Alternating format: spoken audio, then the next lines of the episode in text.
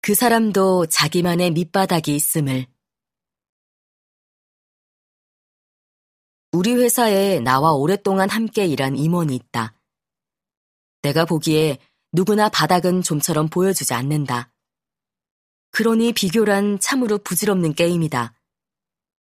충분히 잘 살고 있는 친구인데 어느 날 자기 또래의 어느 전문가를 만나고 오더니 이렇게 말했다. 대표님, 그 사람은 저랑 같은 나이에 어쩜 저렇게 많은 걸 이룬 거죠? 저는 도대체 뭘 했는지 모르겠어요. 시무룩해진 그에게 나는 이렇게 말해줬다. 너는 너의 꼭대기가 있잖아. 다른 사람들이 너의 꼭대기를 보게 되면 오히려 부러워할걸? 그 대신 너도 너의 밑바닥을 알잖아. 그것 때문에 괴로워하듯이 그 사람도 자기만의 밑바닥이 있어. 남의 꼭대기와 싸우지 말고 너의 밑바닥과 싸워. 네 것에 집중해. 이제는 크게 성공한 사람들을 만날 때마다 그들이 저 높은 꼭대기까지 오르기 위해 얼마나 치열하게 자신의 바닥과 싸웠을지가 보인다. 비교하는 감정이 들기는 커녕 그가 이룬 결과에 박수를 보내게 된다. 누구든 꼭대기까지 올라가기 위해 쏟은 숨은 노력을 존경받아 마땅하다. 그렇다면 나만의 밑바닥과 싸우고 있는 나 자신도 마땅히 자랑스러워해야 하지 않을까? 우리 모두에겐 저마다 잘하는 종목이 있고 마이너스 100점부터 플러스 100점까지 점수도 골고루 가지고 있다.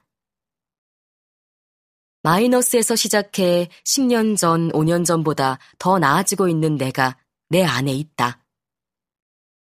남과 비교하느라 나에게 상처 주지 말고 이만큼 살아낸 나를 칭찬하고 스스로를 존경하자.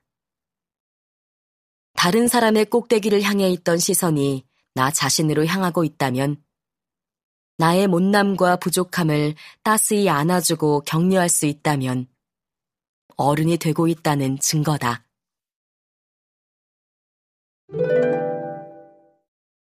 투자하지 않는데 성장하는 사람은 없다. 우리는 아이들에게 이렇게 말한다. 너는 아무것도 하지 말고 공부만 해? 그러면서 아이들에게 모든 시간과 공간을 몰아준다.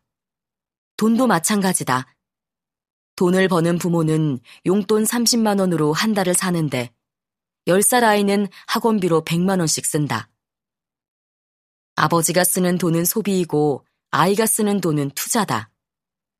이 말은 곧 집안에서 성장할 사람, 투자 받아야 할 사람을 아이로 한정했다는 뜻이다. 아이만 키우고 엄마 아빠는 성장을 멈추기로 작정했다는 뜻이다. 시간과 공간과 돈을 투자하지 않고 성장할 수 있는 사람은 아무도 없다. 이렇게 나를 희생하는 것이 당연한 분위기에서 10년 넘게 살다 보면 누구나 저절로 무기력해진다. 대학 때 배운 것도 잊어버리고 새로운 정보도 아이디어도 없으니 당연히 자존감도 바닥을 칠 수밖에 없다. 직장에서 성장하면 된다고? 엄밀히 말하면 회사라는 곳은 조직이 원하는 성과를 내기 위해 내 시간을 할애하는 곳일 뿐이다.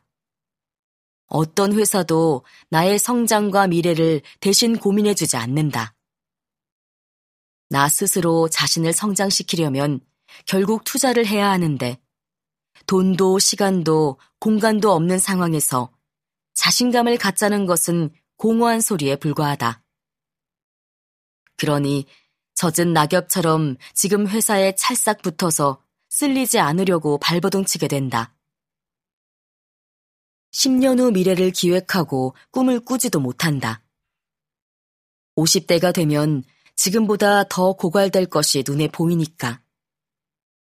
결국 몸은 40대인데 마음은 이미 70대가 되어버리는 것이다. 그러니 20대 때처럼 다시 나만의 공간을 만들어야 한다.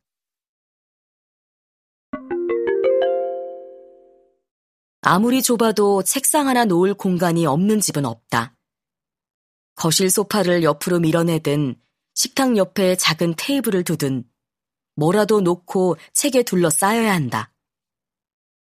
내 공간에 100권의 책이 있다면 100권만큼 생각이 커지고 1000권의 책이 있다면 1000권만큼의 세상이 내 것이 된다. 생각이 크고 세상이 넓어져야 비로소 새로운 자극을 받을 수 있다. 아무 자극도 받지 않는 상황에서는 나를 위한 그 어떤 대안도 낼 수 없다. 대안을 내고 싶으면 대안을 낼 만한 것들로 내 공간을 채워야 한다. 마흔의 꿈은 갑작스러운 프랜차이즈 창업 설명회장이 아니라 내 책상에서 시작되어야 한다.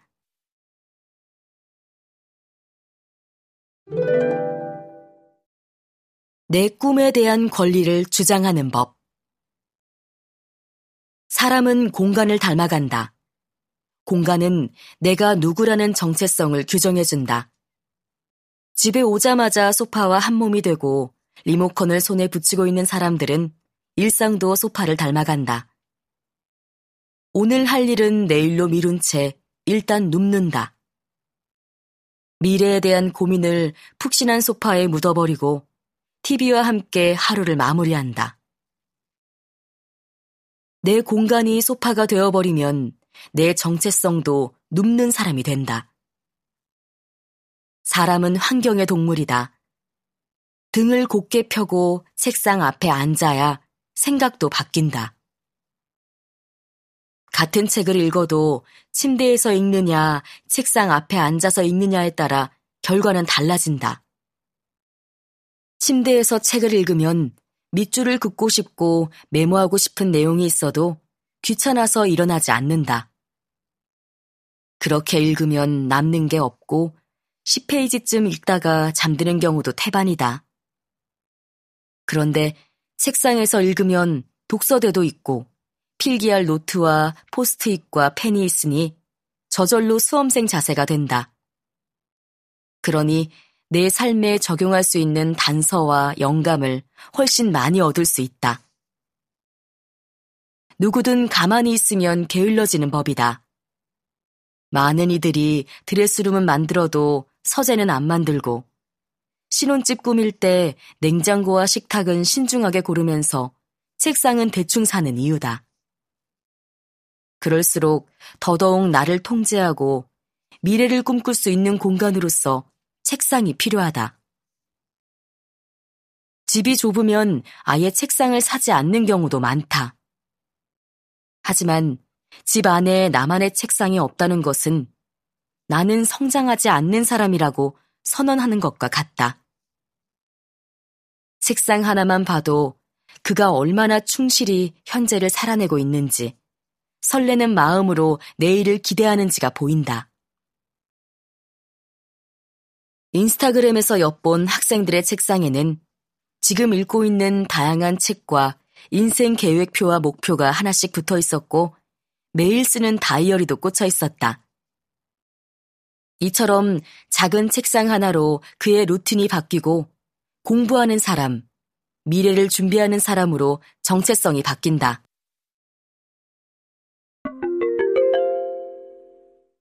마흔에게 지금 당장 필요한 가구는 소파가 아니라 책상이다.